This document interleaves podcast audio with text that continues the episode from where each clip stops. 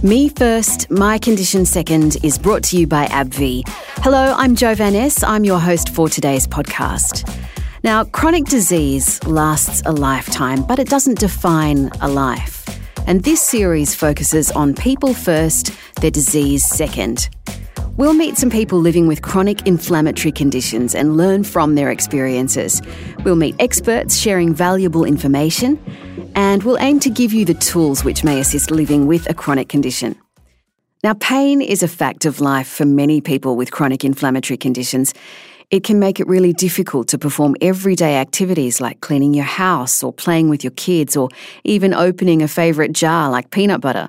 So, Today, we're going to look at some strategies for coping with chronic pain. With us is Fiona, a nurse who's been working for the past eight years supporting people with autoimmune conditions. Hello, Fiona. Can you tell us some of the factors that influence pain in chronic inflammatory conditions? Oh, it's great to be here. Thanks for having me. There are a number of factors that influence how a person experiences chronic pain. Feeling stressed, fatigued, or depressed can contribute to pain. When you feel this way, your body produces chemicals that are very similar to the ones that signal damage or danger. So, over time, if you're experiencing chronic pain, these chemicals can amplify feelings of pain. What's worse is these factors form almost a cycle. If you're experiencing pain, you might cancel plans for going out with your friends, which in turn can make you feel down. Mm, which then further adds to the pain. Yes, exactly. So, how would one go about breaking this cycle? It starts by recognising the factors that affect your pain levels. If being stressed affects your pain levels, then you start by identifying what makes you feel stressed. If work is making you feel stressed, you could talk to your manager about managing your workload or look into getting a different type of job. If the chores piling up at home are making you stressed, perhaps you could break them down and assign one task to each day of the week rather than tackling them all at once. You can also try relaxation techniques like meditation and mindfulness. Those are some great tips, Fiona. Now, understanding how pain works is one thing, but the experience of chronic pain is another matter. So, to give us some more personal view on the topic, we have with us Anne-Maree Brown. Hey, Anne-Maree. Hey, how are you? Good. Uh, can you tell us a little bit about yourself? Sure. Um, um, my name's Anne-Maree Brown. I'm 48 years old. I've got two daughters who are one's a preteen, the other's a teenager, and I've actually got two adult stepchildren as well. Um, I've actually got a dog that I absolutely adore and a whole lot of goldfish. Um, so life's pretty good um, work wise.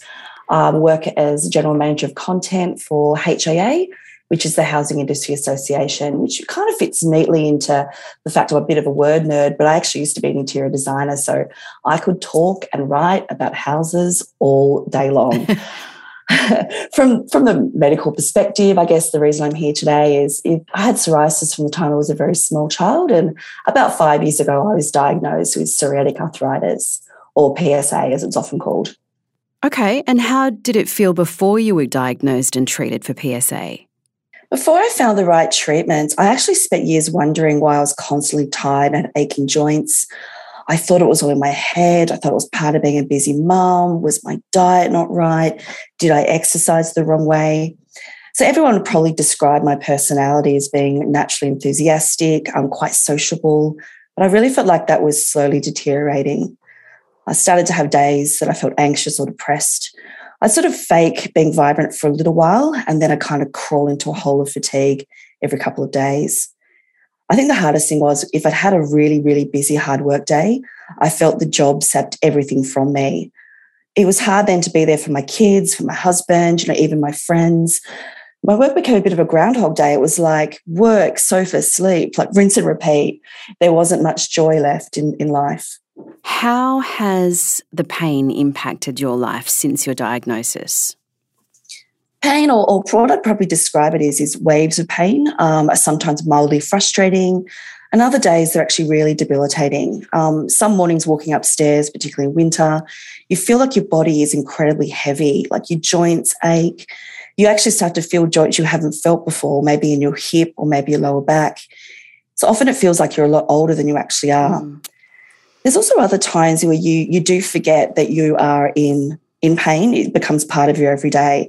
Often I like to get my nails done. So whenever I'm getting a manicure and they start to rub at my fingers, I feel these like zaps of pain. Mm. And it reminds me, oh, okay, your fingers aren't quite what they should be. Yeah, wow. Look, One of the worst times um, that I can recall where pain really impacted my life was before I was diagnosed. I was on a work assignment in Melbourne. Um, I had two days to produce a whole series of video interviews. I was the producer, I was the interviewer, I had all the tech to be involved with in the crew, and some really high profile clients. Every part of my body ached, but I had to grin through the pain. But each night as I got back to my hotel, I would just have a bath and cry. Mm there was actually probably something that was a bit of standout for me. It was an overseas holiday a couple of years ago. Um, my partner is from a small county in the UK, and it's really quite beautiful. Um, I was really looking forward to cycling around the lake um, that he'd actually grown up playing around. 10 minutes into the bike ride, I fell three times. My hands would lock up. I couldn't use the handbrakes. To be honest, I, I wasn't really sure if I was mad or sad. It was kind of this strange combination of both. But it made me realize that the treatment I was on at the time was starting to fail. Yeah. Uh, and that in itself was quite devastating for me. Mm. I'd probably describe if people ask me what the pain feels like, it's kind of like the aches you have with a really bad virus. Um, part of my arthritic condition um, affects my neck and my back. So, as a result, I quite often hold my body really stiffly. And the result will often happen that I'll get headaches or neck aches, almost feels like a migraine, mm. and it becomes really hard to concentrate. And have you found any simple pain management techniques that you use now? I do actually try to keep myself warm in winter, as simple as it sounds, whether mm. it be, you know, scars around the neck. I definitely wear um, fingerless gloves some mornings when I start working. If I'm going to the gym, I will book classes at the last minute. I've often found that if I book days in advance, I might have a day where I've got a really bad pain flare and then have to cancel the booking and they might make a strike against me. So I tend to like do a lot of things when I, I feel I can. Stretching during the day is so important. I stretch when I'm on the sofa, sitting in my chair. People often notice if they're on a, a Zoom call with me, I'll often lift and move my shoulders about. I shower first thing in the morning to wake up my joints. I guess I've kind of forgotten how many different ways and management techniques I have because mm. they're just part of everyday life now. Yeah. The only times I really stay still is when I'm asleep, um, enjoying the sunshine outside or, or in the bath. Rest of the time, I'm constantly moving my body so I don't stiffen up too much. Yeah. Fiona, I want to ask you now because exercise is often recommended for people with arthritic conditions.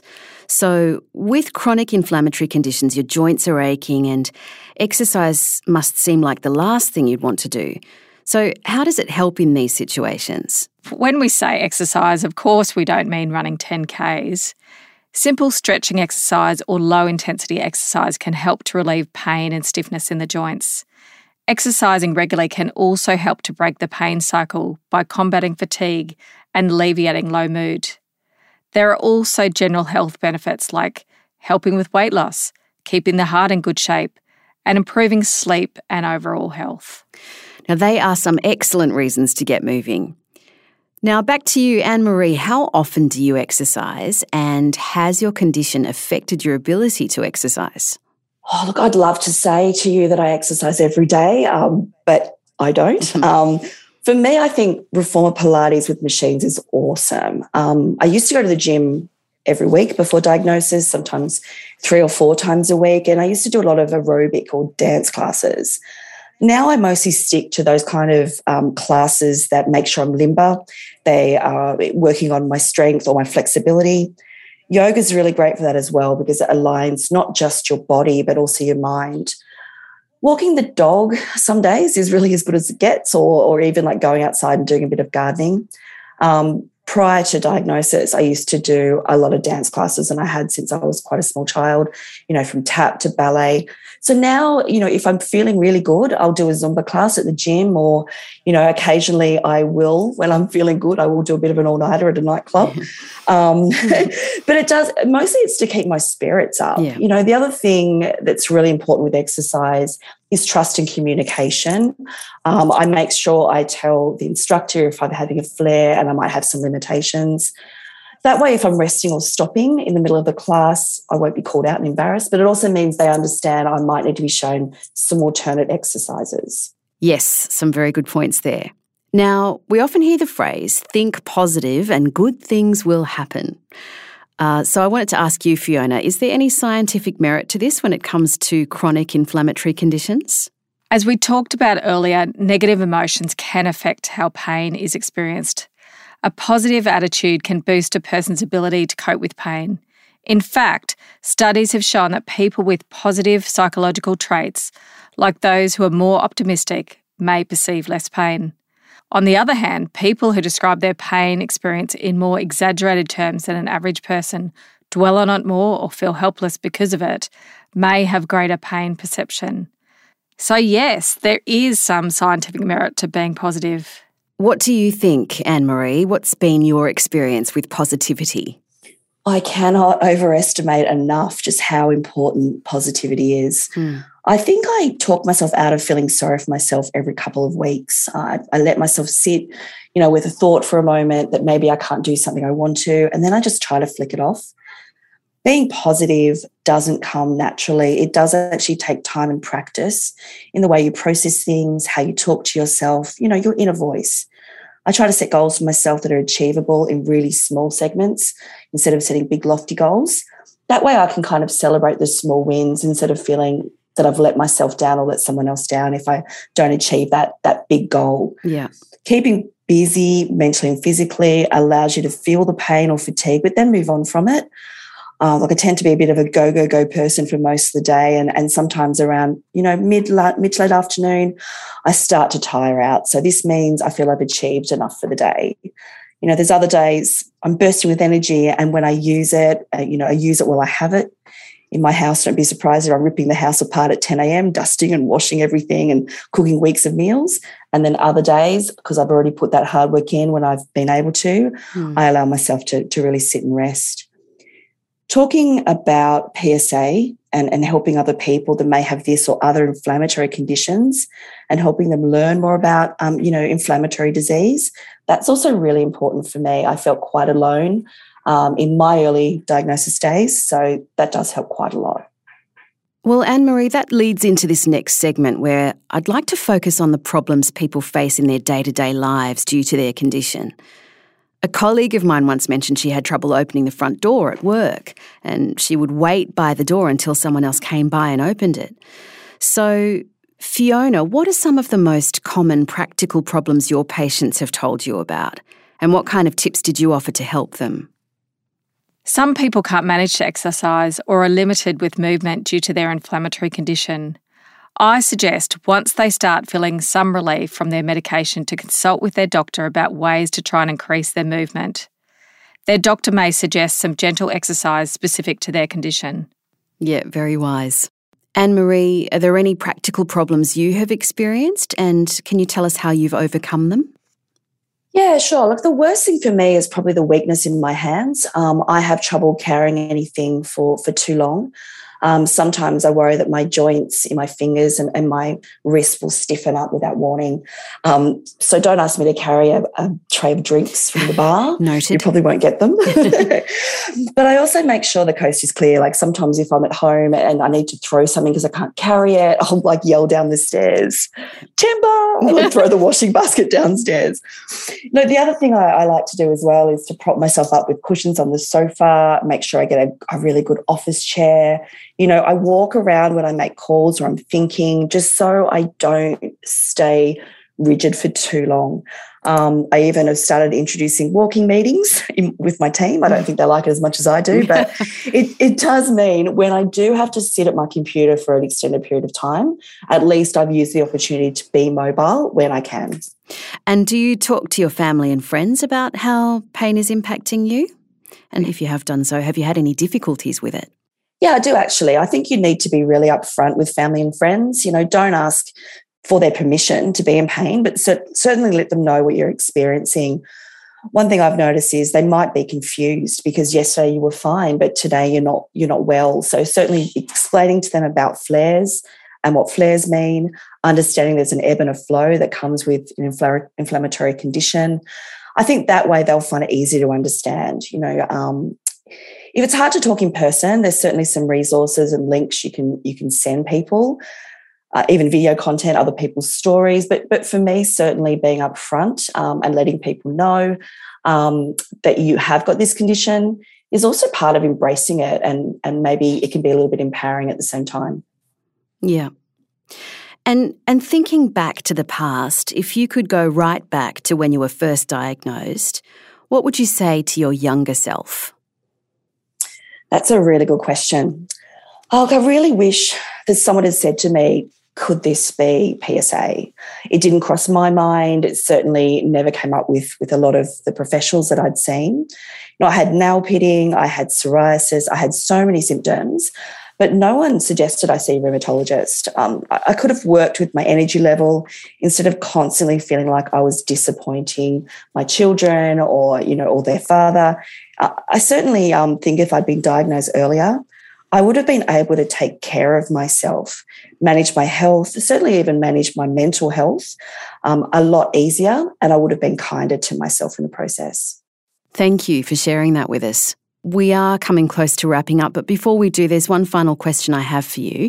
Is there anything else you think may be beneficial for the listeners to know? Yeah, thanks for asking. Um, look, it might sound a bit confrontational, but you really need to take responsibility for your own health. You know, be open about your journey. If you're not sure that your condition is on the right track, it's okay to get a second opinion. You know, if your medicine's no longer working for you or you feel it may not be working for you, speak to your doctor, you know, make sure you communicate. You can't change the fact you have PSA. So I often say, what's the point of letting your mental health decline by worrying or wondering why me? Use that energy that you've got to get on the right path so you can cope with it mentally and physically. Thank you, Fiona and Anne-Maree, for joining us and sharing your valuable insight. To our listeners, we hope you found that helpful and it gave you some useful information. If you are struggling to deal with pain, remember to speak to your doctor. They can advise you about the best ways to help manage your pain. The information provided in this podcast is the opinion of the speakers and does not replace the advice of your healthcare professionals.